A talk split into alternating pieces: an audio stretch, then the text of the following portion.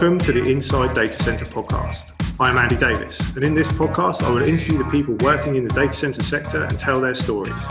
If you are working in the DC sector or you are looking to work in the sector, then this is the podcast for you. Welcome to the Inside Data Center podcast. Today I'm joined by Matt Hawkins, who's the Global Account Director at CNET Training. Morning, Matt. Morning, Andy. How are you? You well? Yes, thanks. Yes, thanks. Looking forward to uh, getting back to some normality, hopefully in the not too distant future. But you know, still living the dream. I see it exactly. We were just chatting before this about how we can't wait for the pubs to open, uh, which is obviously a very British, very British thing. But we need a pint of beer. Very. Um, thanks for coming on today main reason I wanted to get you on is obviously I get asked a lot of questions about training and about what's available to people, how can they get into the industry, etc. And obviously that's your specialism, so it'd be good to touch on that and also touch on a bit about your career and how you ended up in in the industry. Do you just want to give everyone a quick introduction of who you are and what you do at the moment? Yeah, so uh, Matt Hawkins, Global Account Director for CNET Training. So I oversee um, effectively the sales function for the business around the world in all of the regions that we operate, um, which is pretty much all of them in terms of the education that we offer. Um, so yeah, so I, I, look after all that side of things, and we we operate right from the USA, the whole of Europe, Middle East, um, bit of Africa, and then across the Asia Pac Pac region as well for the data center offerings that we have, and then we've got the network infrastructure um, installation, training programs, designing and network infrastructures where we heavily operate in the UK marketplace. And also we, we offer that in the US and some of the Asia, Middle Eastern areas as well, where appropriate. Yeah, I think that's really key as well because you've obviously got that global exposure, which is again why a lot of clients come to me as well. Because we work in all the different regions, you can have a bit of an insight into each area and what's happening across the world, which is not something that everybody else has. Yeah, yeah, absolutely. And I think a, a lot of organisations, certainly the ones that, that we deal with here, they're looking for that unity. They're looking for you know the same skill set at a baseline for everyone in certain job functions and job roles across across the board. They don't want a team you know operating in you know Singapore, for example, that is completely different to a team operating in Chicago. You know there needs to be some sort of um, you know, parity across the board of, of, the baseline functions. And then, of course, yes, the, the regional specialisms will, will come in at that point and the standards and all of that.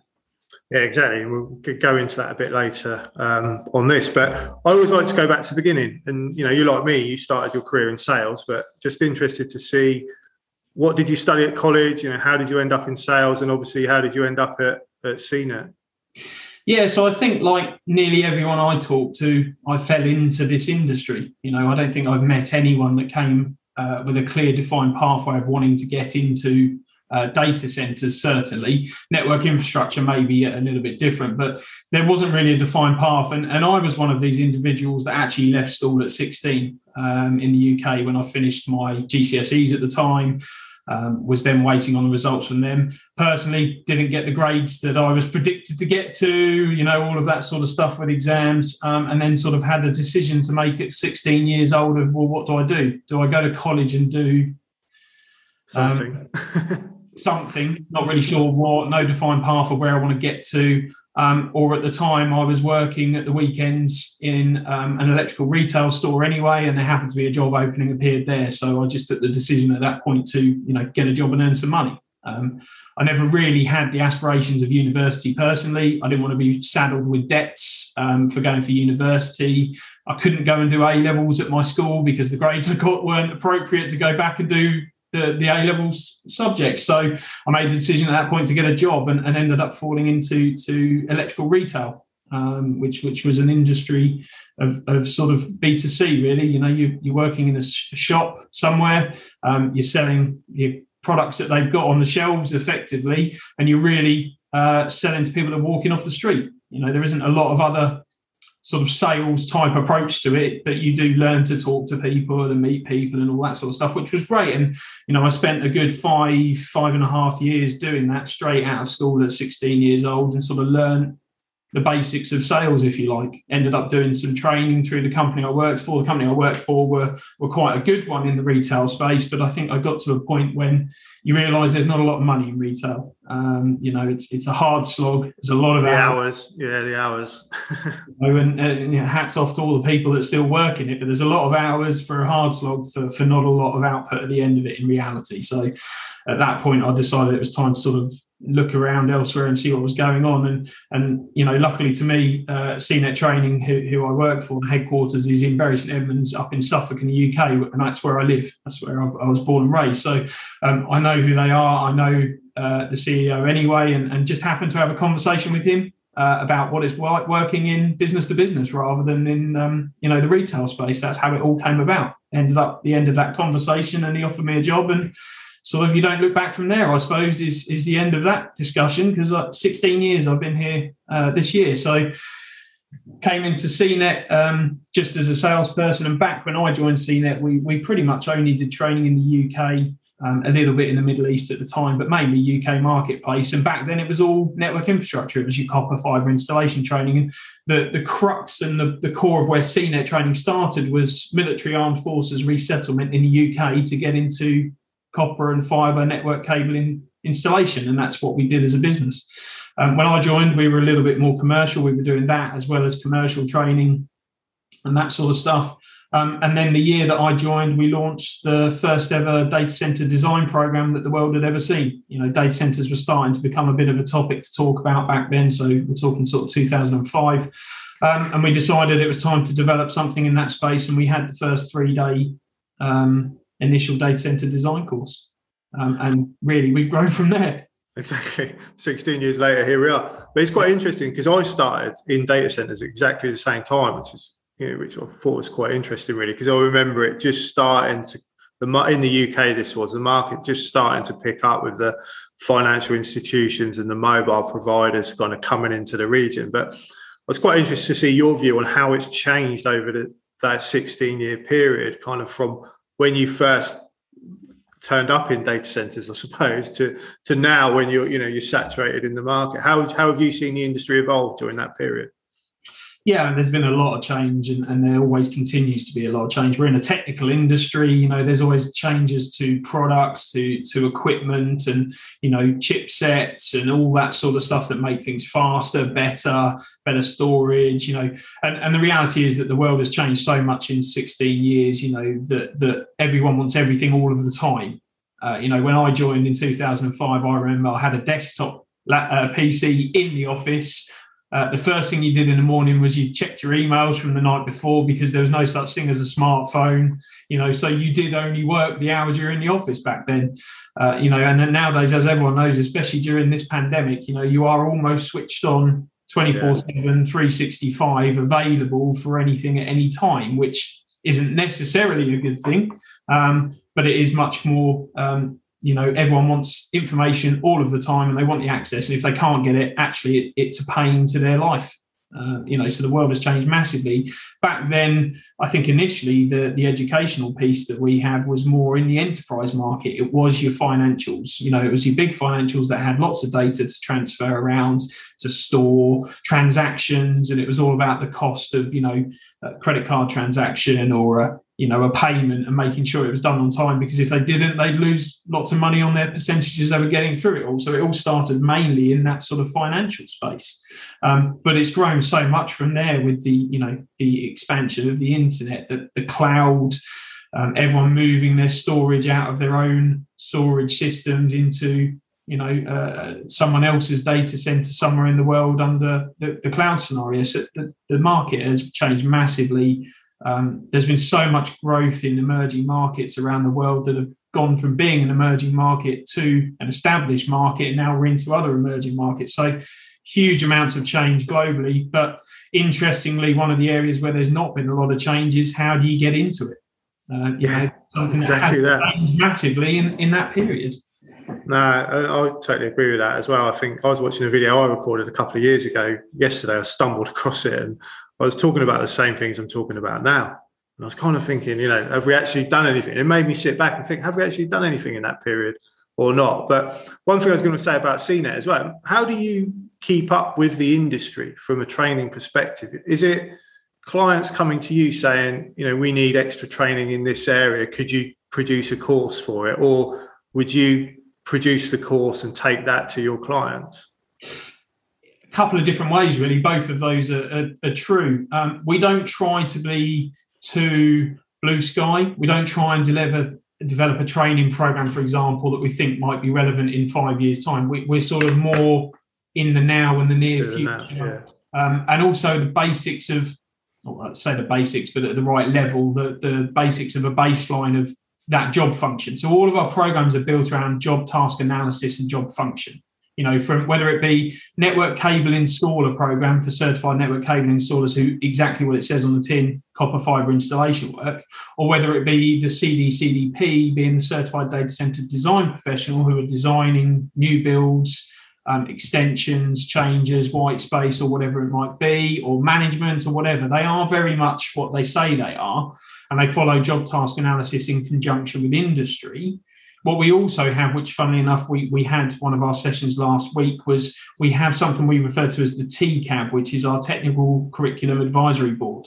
And that's made up of a number of different individuals from around the world, from different clients, different types of clients, whether they're enterprise, colo, you know, whether they're in the wholesale, the retail, whether they're in the cloud space. We have all these people that come together where we make sure that a what we've still got and our curriculum is still right still up to date and still what they're seeing b what they think's coming in the future what the issues they're having and where they need education and then we help to sort of shape our next uh, program plans our current programs and making sure that we're still always on track and, and on point with what we need to offer yeah, because I think it's hard to keep up, isn't it? As we always say, you know, it's hard to keep up the industry. That's why I was interested to see how you how you work it really, because I can imagine that a client could come to you and say, "Oh, we need extra training in this area," but equally, you need to be at a point where you're going to your clients and saying, "We've produced this training for that area," um, yeah. which means you, have got to just keep on top of it at both sides.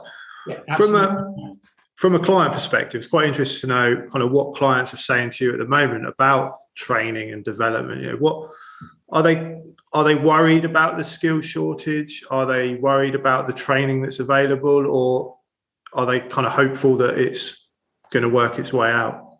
Yeah, I mean, skills shortage is something that's been talked about for a very, very long time. You said a minute ago, you know, you're hearing the same things now that you heard 16 years ago, and it doesn't seem much has changed. Um, there is a lot of stuff going on in the background that's coming to the forefront, certainly in the UK space, where we've got you know government actually now looking at lifelong learning. You know education is really the key. We need to refer to it as education not training. You know training has a space where it's for a specific need.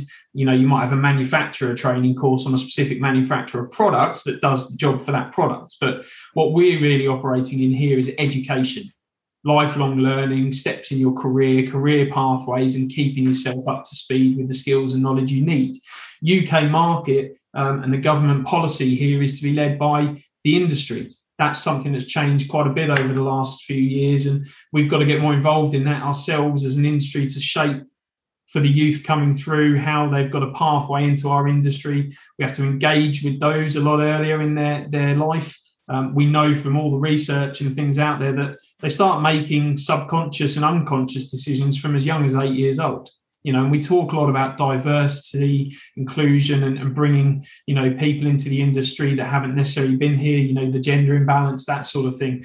But if you've got people at the age of eight who've got parents that don't know about our industry don't know what we operate we've got schools that don't know we exist still um, or don't know a pathway into what we do um, we've got to start getting involved as an industry across the board on the curriculum and everything else that's going on. So there's some really really great things happening now in the uk space certainly with things like t levels so technical levels that have, have just been launched and there is one specifically one of the first ones is um, for digital so that's really great to see, and we need to get involved and help shape the curriculum on that, on the specialisms of you know network cabling or digital support services and all of that. Um, we're about to launch the first university technical college in the UK that is dedicated to data centres. So that's down in Heathrow. That starts in September, and that'll have 14 to 18 year olds in there on a pathway for specializing in technical skills for the vo- vocational side of things, as well as your standard STEM subjects for maths and English and all of that sort of stuff. But one and a half days a week of their time in that school is spent on project based learning, which is set by the data center organizations and people on board to help with the projects, give them projects to do, and actually give them some real life experience of what is likely to be there at the end of their qualification and the job market that's out there. Um, you know, the market and is looking for people that have got the right skills for the job, for example, whether they be technical skills or academic skills, depending on what jobs are available. But critical thinking is a really big thing now, and, and the education is trying to move things towards getting children to understand critical thinking, project based, all that sort of stuff. Um, we've got apprenticeships now; they're having a big resurgence. Yeah, I'm definitely seeing that. The apprenticeships is is having a big push, isn't it? Especially in our industry, which I think is great, and it's probably something that we took our eye off the ball a bit with that one as as a whole, as a country. I think in the last ten years or however long it's been. Yeah, I'd agree. And, and the government are backing apprenticeships. You know, with the funding schemes in the UK market for apprenticeships, they're clearly getting on board with that and seeing it as a great route into into work for for people of all ages now. You know, apprenticeships are not just you know your 16 year old kids coming out of school who get an apprenticeship and sort of make a cup of tea every now and again and do it like that in the old days. They are properly in any age any level in terms of the qualifications. They don't just have to be the entry levels either. Um, you know, and and the government policy here is that level three is a minimum qualification level that people should leave their academia with at the, at the first instance. So they're in school now or education till they're 18, whereas before it was 16, like I said, when I left school. So there's been a lot of changes there. Apprenticeships have always had a bit of a stigma, but that needs to change. And one of the things I mentioned on, on a, another call I did the other day was, you know, we should really be calling them careerships not apprenticeships, they're careerships because there's different opportunities as you're employed with someone to step to the next level and take an apprenticeship at that level. Because you might end up in a job from an apprenticeship at an entry level. You then may want to get into the design function. So you can do an apprenticeship at a design function, or you can do a degree apprenticeship. You know, all of these things are available now. Um, and we need to sort of remove that stigma and, and allow these individuals into our facilities and organizations to get the learning they need, the qualifications they need, and build your workforce at the same time. Yeah, definitely. And I agree. I think education in our generation, it kind of ends at 21 if you're at uni, 18 if you go to college, or 16 at school. There was never really much emphasis on continuing your education in the workplace. And it never really was talked about, was it? Kind of not at my. I, I went to university, did sports science, totally useless. Ended up in uh, in recruitment. So, you know, it was a, I went because I played football, which is how ridiculous the choices were then, because you didn't really have the education of what you should take why you should take it. You just, you would just kind of go to uni. So you did. Um, but yeah, well, I just think there was a bit of a stigma that the education ends then and in in-house training and education didn't really exist as much as it does now.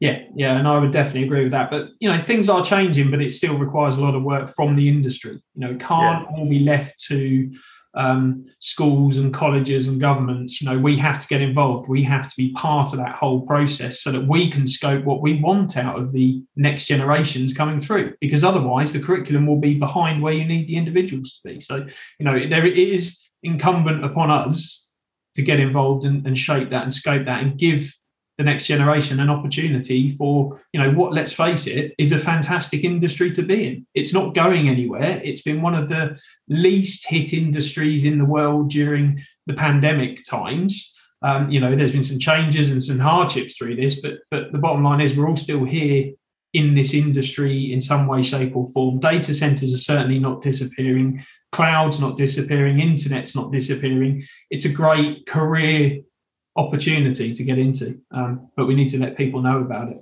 Yeah, exactly. And I know we're relying on that. I always say you've got to take the message to these people. I think too many companies and organizations talk about it as if they've they've solved the problem by talking about it. But it only works if you go to these people and take the message to them. They're not going to just suddenly turn up at your door. Um, you really need to go and get them and speak to them and get exposure to the industry, basically. One question I also get asked by younger generation is graduates. So when they're a graduate and they, they come to me and they say, Andy, I'm, you know, I've got a degree in electrical engineering. How do I get into data centers? I don't see many graduate specific training programs. Do you see that changing or do you agree that there isn't that many available? No, I mean, the graduate schemes have definitely changed over the last three to five years. You know, there used to be big emphasis on taking graduates in your big organizations every year all the yeah, time. like a cyclical process. Yeah, yeah, yeah, and and they seem to have largely disappeared now. They're not trying to do that, and I, I think that's not necessarily a bad thing. I think that's because they're opening up these opportunities to people that haven't come through that route, which they weren't doing before. So their pool has widened, and the opportunity for people to get into our industry has widened, and therefore is, is a good thing. Um, but ultimately, yeah, I mean, really, I think what most organisations are looking for um, and they'll tell you this. I know you had Teresa from CBRE on the other day talking about the talent crisis. You know, it's really attitude, ability, critical thinking, and sort of you can do you can do the educational piece with those sorts of people. You need the attitude to be right. You need them to be on time. You know, something as simple as when you go to school. For most schools, you don't start until nine o'clock in the morning or eight thirty, and you finish at three or three thirty in the afternoon um, University Technical College, however, you start at seven in the morning or eight in the morning and you go through till five o'clock in the afternoon, like a normal working day. And I think a lot of a lot of it is attitude and all of that is a massive, massive part of it. And from an educational point of view, you know, we have a massive framework. Our, our, digital infrastructure education framework that we offer around the world has training programs available at all the different levels to give individuals the skills and knowledge they need to progress into those steps. So as long as you've got that baseline attitude, you, you can go anywhere with it. Um, and I think, yeah, if also with graduates, they they therefore have other skills available. If they've done an electrical engineering degree, you know, they're well versed in electrical engineering. Well, a lot of the job roles here are mechanical or electrical. And if you've got one of those skill sets, you can get into the industry and be taught the rest of it you know, as part of your on the job training, as part of training like the programs that we offer. So I think there's a lot of opportunity, but it's putting yourself out there with the right attitudes to, to get the job in the first place and then progressing your, your career from there. Yeah, 100%. Totally agree. And um, another one I wanted to talk to you about was cross sector training. We were on a roundtable the other week with CBRE, like you said, and we were, they were talking about, you know, how we can look at other sectors. We can attract people from these industries and bring them into the data center sector. Now, one question I get asked a lot by those people in the sector, in the other sectors, is what training can I do to help me get into the industry? You know, is there anything available from an education piece that you can do before you start in the industry to give you a, a leg up, I guess, into the sector? Yeah, I mean, we, we work with a lot of organisation on individual organisational level on, you know, what I would refer to as a career transition program, a CTP type program, where you, you're looking for all these people. And now I suppose there's a really great opportunity for our industry and these organisations with other industries that have dropped off over the pandemic, you know, aviation and things like that, where they've got engineers, they've got people that have got the engineering skills you want, and then you've got to transition them across and find them. You know, so from our educational point of view, we have an entry level program, which is our data center fundamentals course. Um, you know, and it is exactly what it says. It's, it's data center fundamentals. What is a data center? What's the industry about? Why are they there? What do they do?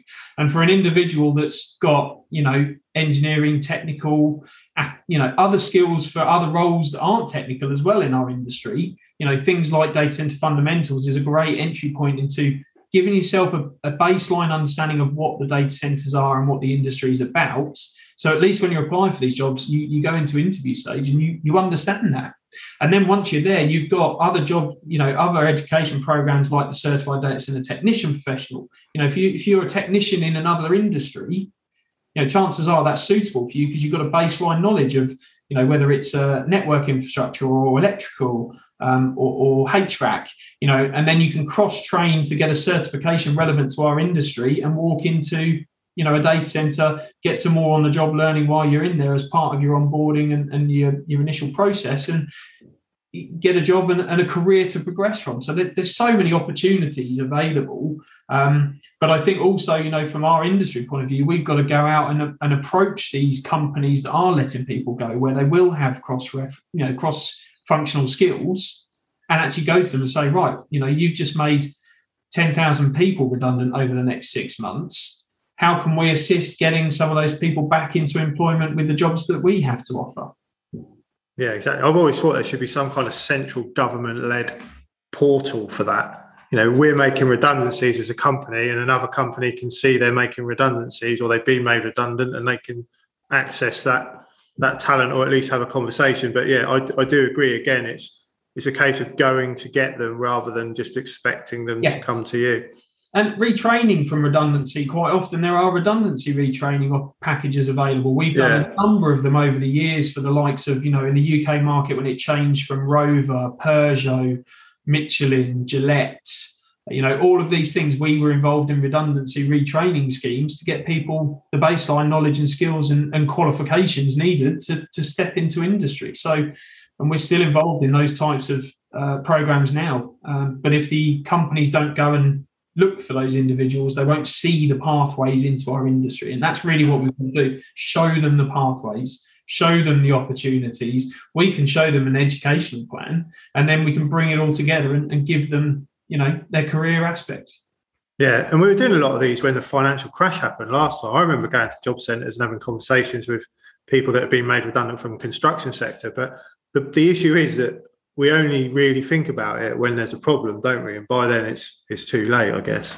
Yeah, it's got to be something that's done all the time, um, you know, and, and it's got to be, you know, almost part of the legacy that we have as an industry for for you know people out there.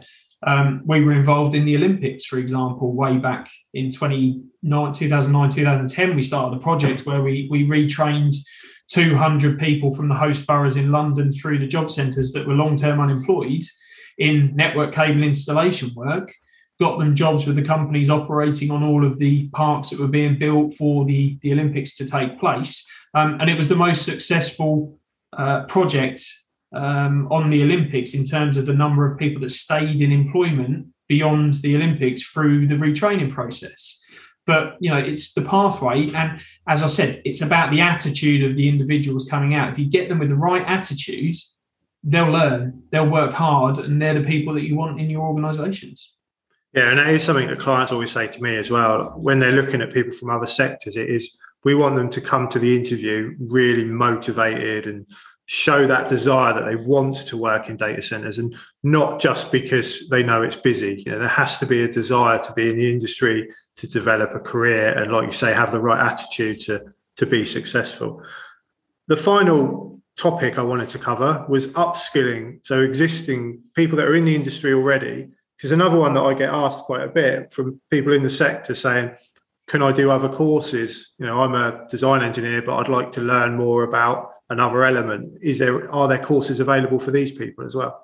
Yeah, absolutely. And, and that's really the basis of the global digital infrastructure education framework that we have, which you can see on our website. It's, it's available and you, it, you know, it takes you as a career pathway almost from bottom to top, where we, as I've said before, we have data center fundamentals, we have network cable installation, and then we step up through data center technician, certified data center technician professional, we have design professional, we have management professional, auditing, energy management planning, sustainability. We have the infrastructure design side of things, um, the integrated infrastructure technician for people in the building, you know, of normal high rise, doing a lot more integrated infrastructure, for example, um, right through at the very top of it to a master's degree in data center leadership and management, which is the only master's degree in that specific data center leadership and management in the world. it's a full MA awarded by Anglia Ruskin University in Cambridge um, and we are, um, you know, their partner to deliver that. Um, an associate college of Anglia Ruskin, which again means that we've jumped through a lot of hurdles and hoops to, to be able to offer qualifications at that level.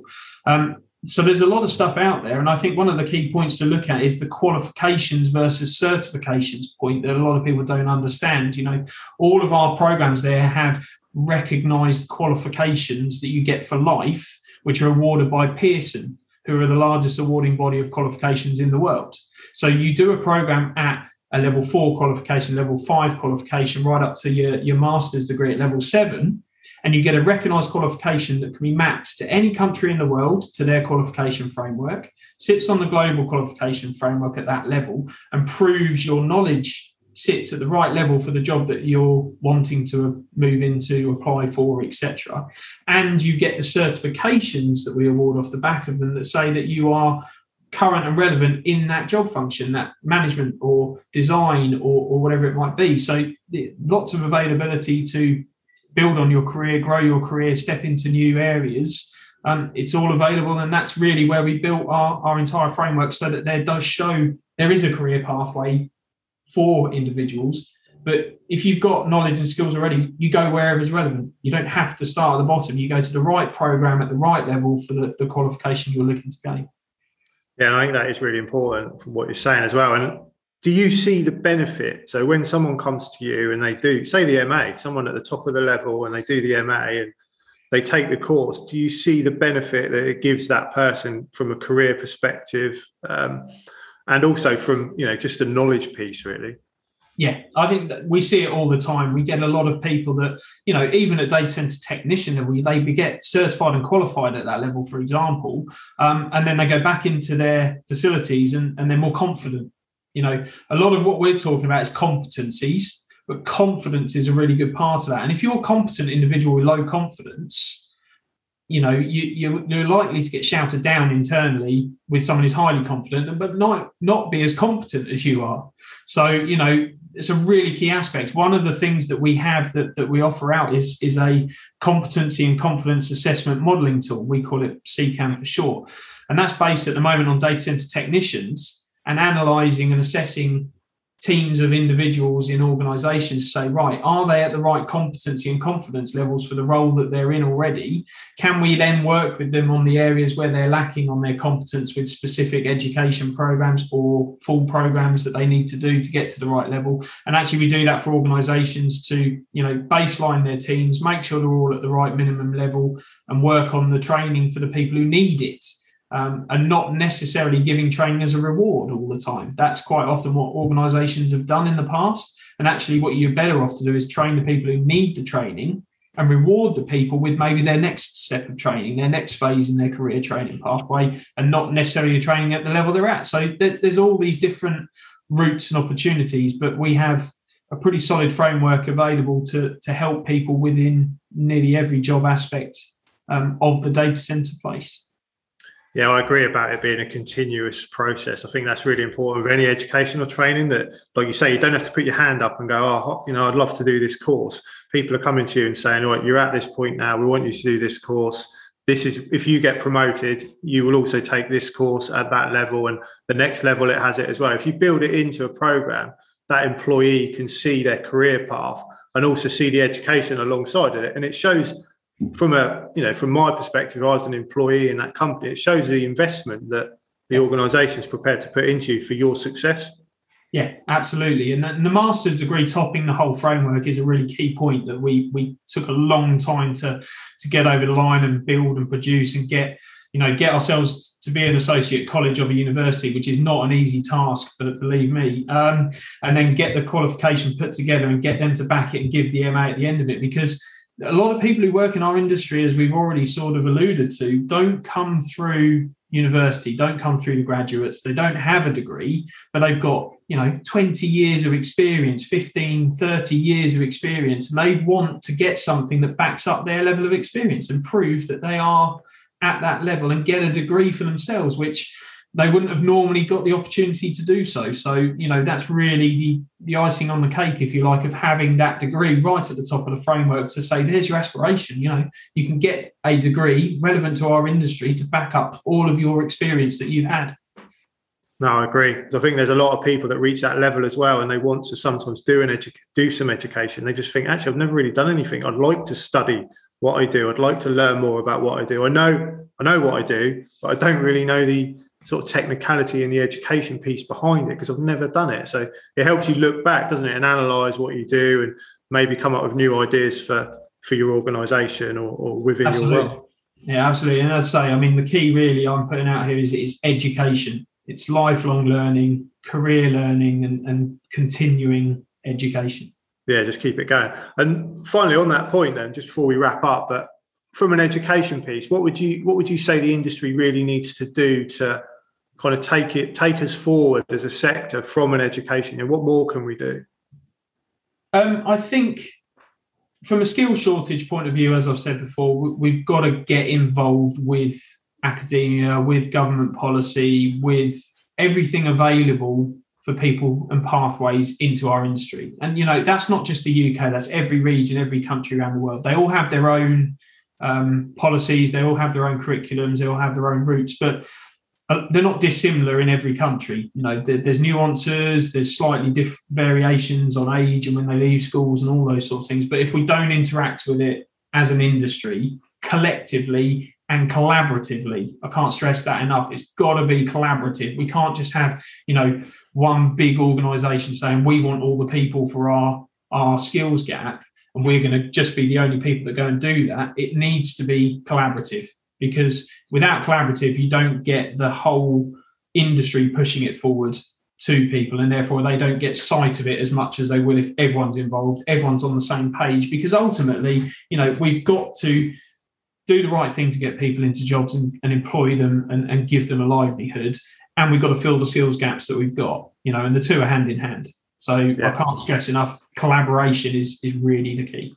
No, and I think that's where people like us can really get involved as well, isn't it? Because we're in the middle of all these companies and we're dealing with all these different organisations, and we can give that viewpoint from from everybody, and we can bring these people together as well. I think when you're in your own organisation and you're, you're you've got that challenge to solve for yourself, it is hard to have the time to really focus on it as an industry. It's it's more dealing with that short term problem rather than the long term solution.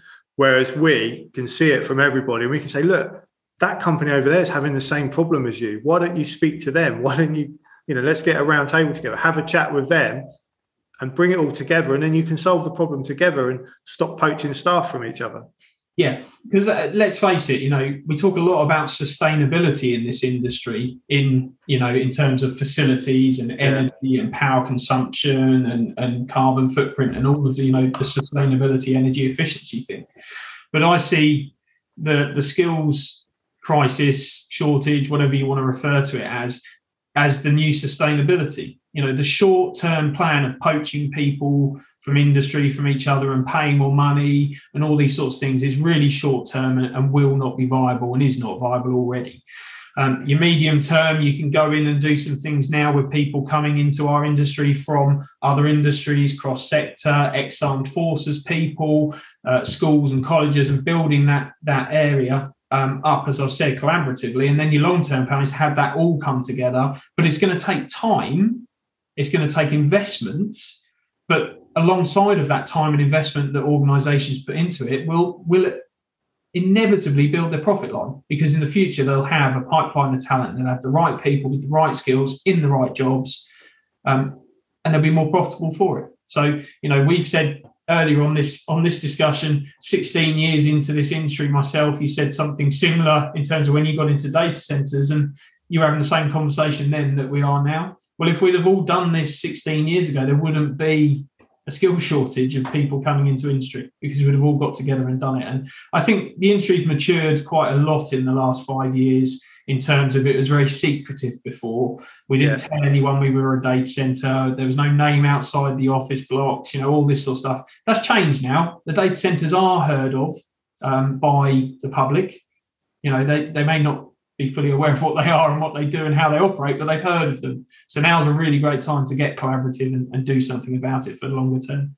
Definitely. And I also think the industry is doing a lot to solve it, which is another point I always get across because I think by me and others talking about it all the time, you can think that the perception could be, oh, well, the industry is not really doing anything. I think the industry is doing a lot to try and solve it, but the more we talk about it and the more we do, that the, the better the long term will be. And it's it just just takes that conversation, consistent conversation, I call it. yeah, I agree. Um, before we wrap up, just, uh, there's obviously one question I ask everybody on my podcast just to get their their views. But if there's one piece of advice you could give anyone looking to work in the industry, what would it be?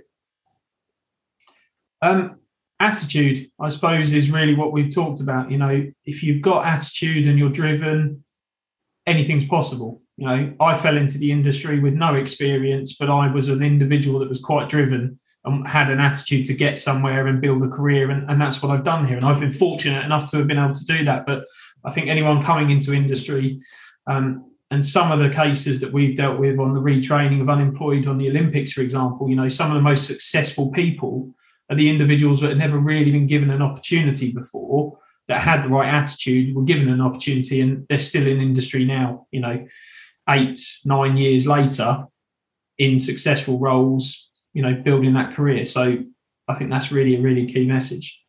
Definitely. And they're the success stories we can share to attract more people as well. I think that's another thing we should do as an industry and i think that's across all industries.